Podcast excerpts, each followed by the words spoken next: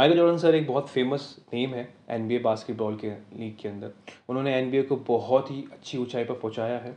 आज के टाइम पे ये करना बहुत मुश्किल होता है ऐसे प्लेयर्स के लिए जहाँ पर टफ कंपटीशन हो बट अपने टाइम में माइकल जॉर्डन ने सच्ची में एन बी ए को बहुत ऊँचा लिखाया जिस जिस एन बी ए को हम आज जानते हैं, वो माइकल जॉर्डन की वजह से ही है। So hey guys listening my podcast on air air movie को डायरेक्ट किया है बेनेफ्लिक ने और ये अमेजोन प्राइम पे आ चुकी है।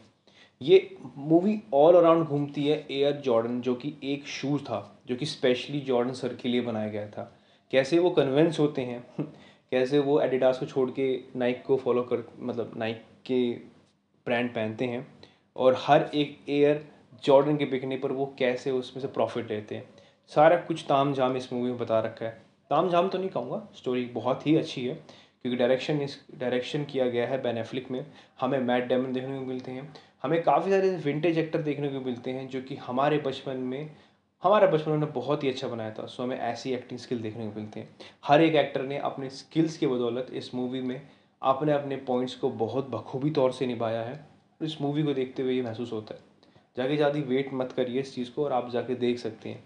ये आपकी मॉर्निंग स्नैक्स को बहुत ही अच्छा बना देगा और रातों की नींद तो बहुत अच्छी ला देगा। कुछ चीज़ें ऐसी मोटिवेशन है जो कि सुबह उठने में बहुत मदद करेगी। सो ज़्यादा लेट ना करते हुए। So hey guys listening my podcast on air दोबारा से। इस मूवी के हम, शुरुआती दौर में हमें पता लगता है कि 1984 में नाइक का शेयर बहुत ज़्यादा डाउन हो चुका है बास्केटबॉल डिवीज़न के अंदर, जहाँ वो बहुत बुरी तरह पिट रही है। वो कोई भी ऐसे प्लेयर को पिक नहीं कर पा रही जो कि हायर स्टैंडर्ड पे है, क्योंकि उनकी कैपेसिटी पे करने की बहुत ही कम है। इस बीच फिल नाइट जो कि सी e हैं, वो बास्केटबॉल डिवीज़न को बचाने के लिए सनी वकारो को हायर करते हैं। वकारो का बैकग्राउंड बहुत ही अच्छा है। उन्होंने लास्ट कई सालों से एन बी ए मतलब बास्केटबॉल लीग्स में एज अ कोच का काम किया, उन्होंने बहुत ही अच्छे अच्छे मज़े हुए प्लेयर्स निभा रहे हैं। उनकी मार्केटिंग स्ट्रैटेजी के कारण ही एडिडास ने काफ़ी सारे ऐसे प्लेयर पिक करे हैं जो कि फ्यूचर पोटेंशियल हो सकते थे और वो प्रूवन हुआ। इस बीच सनी वकारो काफ़ी सारी वीडियो टेप्स देखते हैं और वो एनबीए की स्मॉल लीग्स में जाके फ्यूचर पोटेंशियल आने की कोशिश करते हैं। इस बीच उनकी नज़र पड़ती है माइकल जॉर्डन पे, जो कि हर एक कंपनी एडिडार कन्वर्जन का थर्ड या फोर्थ लाइकेबल पर्सन होता है कि उनके बाद तीसरे पर्सन पे होता है। वो कन्विंस करते हैं नाइक को कि मुझे यही प्लेयर चाहिए क्योंकि इसमें अच्छा खासा पोटेंशियल है। नाइक कंपनी अपने इन्वेस्टमेंट जो कि दो लाख पचास हज़ार के आसपास है, वो तीन प्लेयर में बांटना चाहती है, वो एक में नहीं, क्योंकि वो बहुत बड़ा रिस्क होगा इसके लिए। पर वकारो बहुत ज़्यादा कन्फर्म थी, उनका इंटर ड्राइव था कि नहीं आई बिलीव कि ये कर सकता है। अपनी बात को साबित करने के लिए वकारो अपने पुराने दोस्त से जॉर्ज डेवलिंग से मिलने जाते हैं। जॉर्ज डेविंग माइकल जॉर्डन और यूएसए ओलंपिक का लास्ट ईयर जो जीते थे, उसका कोच रह चुका है। वो ये कन्विंस करता है कि अगर आपका इंटर डिज़ायर अंदर से आ रहा है तो यू हैव टू फॉलो इसको फॉलो करते हुए वो कारो जॉर्डन की माँ से मिलने नॉर्थ कैरोलिना चले जाते हैं, जहाँ पर वो उन्हें कन्विंस करते हैं कि वो एडिडास और कन्वर्जन से बहुत अच्छी डील देंगे। जब इस डील के बारे में डेविड पर, डेविड सर को पता लगता है जो कि जॉर्डन के असिस्टेंट होते हैं, वो सब बहुत खरी खोटी सुनाते हैं। पर ये बताते हैं कि अगर तुमने इनको डील ऑफ़र करी है तो वो डील अच्छी होनी चाहिए, पैसा भी अच्छा होना चाहिए। क्योंकि इस डील को मानने के लिए जॉर्डन अगले हफ़्ते ओरिगेनो हेडक्वार्टर आने वाले हैं, जो कि नाइक का हेडक्वार्टर है। इस बीच नाइक के हेडक्वार्टर में ये खलबली मच जाती है। वकारो, एयर टेक्नीशियन के पास जाता है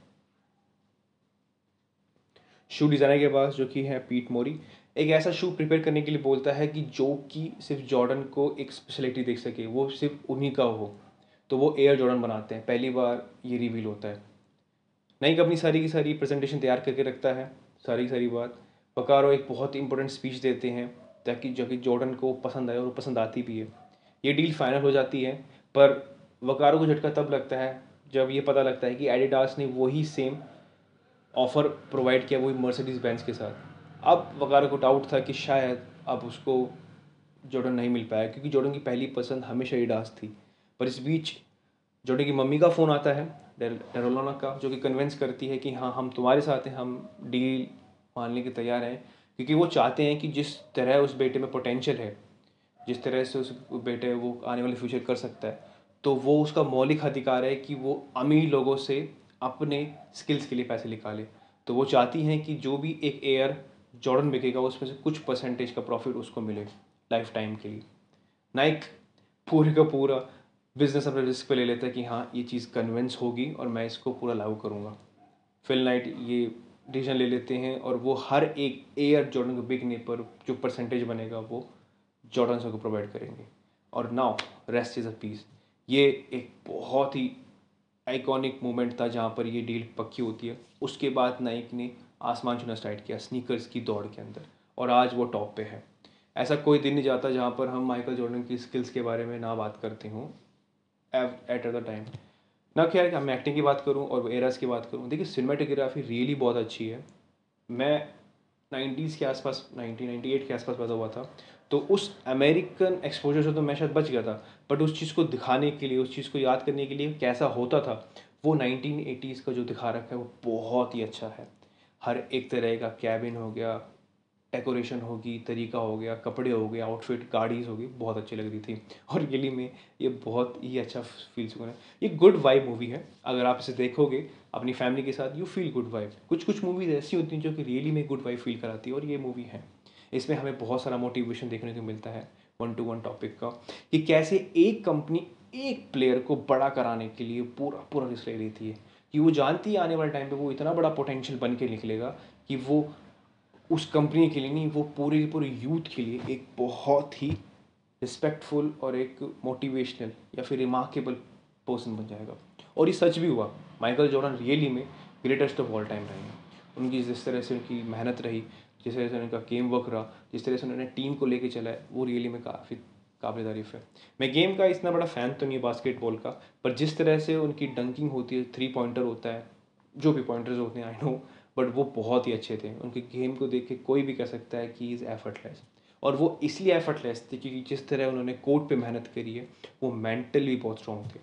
तो इस चीज़ को जानने के लिए मूवी को मैं ही मतलब मूवी के रिव्यू को मैं ही खत्म करता हूँ। आप इस मूवी को ज़रूर देखिएगा। ये आपके लिए बहुत ही अच्छी मोटिवेशनल और एक गुड सॉलिड वाइब वाली मूवी रहेगी। So just watch it the movie and thank you so much